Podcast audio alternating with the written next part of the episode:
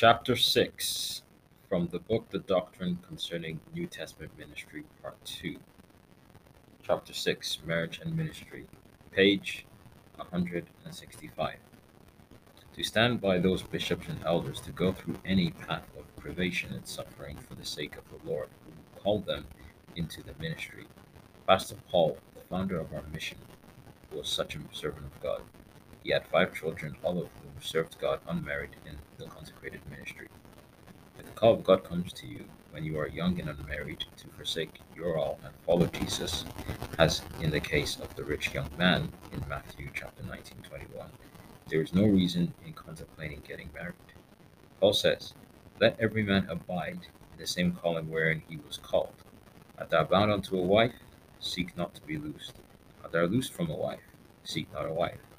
1 Corinthians chapter 7, verse 20 and 27. Now that you are loosed from a wife and other family responsibilities, why seek to be bound? Jesus said, No man having putting his hand to the plow and looking back is fit for the kingdom of God. Luke chapter 9, verse 62.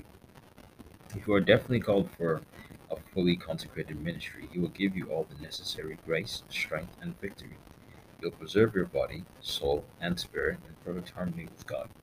It is not wrong to get married if you feel the strain of being single. But if you choose to remain single, God can remove that strain and give you grace to overcome all other weaknesses, all your other weaknesses. It is wiser to get married and stay away from such ministry than seeking a married life after coming into the ministry. We shall remain in the state that the state we were in when God calls us. Page 166. But if thou marry, thou hast not sinned, and if a virgin marry, she hath not sinned. Nevertheless, such shall have trouble in the flesh, but I spare you. But this I say, brethren, the time is short. It remaineth that both they that have wives be as though they had none. But I would have you without carefulness. He that is married careth for the things that are of the world, how he may please his wife. There is a difference also between a wife and a virgin.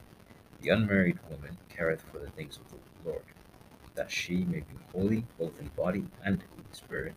But she that is married careth for the things of the world, how she may please her husband. 1 Corinthians chapter 27, verses 28 to 34. In the Old Testament, God commanded that a newlywed should not be sent out to war. When a man hath taken a new wife, he shall not go out to war, neither shall he be charged with any business. Deuteronomy chapter 24, verse 5. God is very considerate of those who are newly married. He realizes that they cannot take heavy responsibilities. The full time ministry is a spiritual warfare. The newly married will find it difficult to take up such responsibilities as should be shouldered only by a consecrated servants of God. If you are a young woman, unmarried, having already the call to serve Him as a fully consecrated worker, forsaking you all, you should serve Him in that state.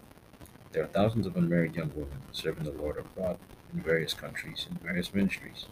If you pray earnestly, seeking His guidance, the Lord will lead you into the page 167 full time consecrated ministry. When an unmarried young woman called to serve the Lord thus gets entangled in the married life, she might get no further opportunity to serve the Lord as freely as she wished. The reasons are obvious. Firstly, she must realize that her husband becomes the head after marriage. She has to submit herself to him and perform all her duties to him as to him. And who knows what sort of husband he might turn out to be. Second, in her need to serve her husband and please him, she will likely develop a sense of distraction from her zeal to please the Lord, which she had before she married. 1 Corinthians chapter 7, verse 34. This distraction will estrange her from the calling, vision, and zeal she had received to serve the Lord. Third, she cannot escape the normal preoccupying duties of a mother towards her children and of a wife towards her husband. Fourth, apart from these, she will have many other distractions, many other domestic tasks such as washing, cleaning, shopping, sewing, which will take away her time and energy.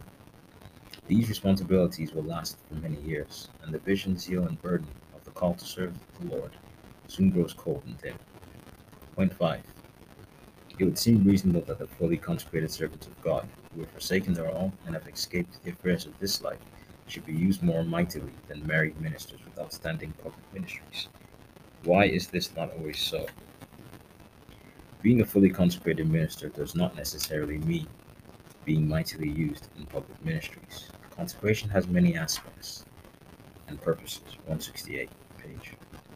When God demands a person to make any particular consecration, he has his own reasons for doing so.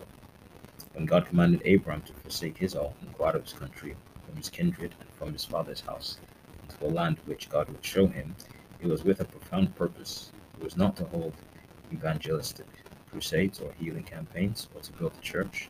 Was to make him a father of the righteousness, by which faith to become the father of many nations. It was to make him a father of righteousness, which is by faith to become the father of many nations. To accomplish this, God had to remold his life, sever him from all earthly attachments, teach him how to walk with God and how to trust in him for all his material needs, etc. God tested his faith, obedience, love, and loyalty. Thus, eventually he became the father of many nations. His life and consecration speak to us today. Consecration enables us to beget spiritual children Paul says, For though ye have ten thousand instructors in Christ, yet have ye not many fathers. For in Christ Jesus I have begotten you through the gospel. 1 Corinthians chapter 4, verse 15. We were gentle among you, even as a nurse cherisheth, cherisheth her children. So being affectionately desirous of you, we were willing to have imparted unto you not the gospel of God only, but also of our own souls. Because yea, were dear unto us. First Thessalonians chapter 2, verses 7 and 8.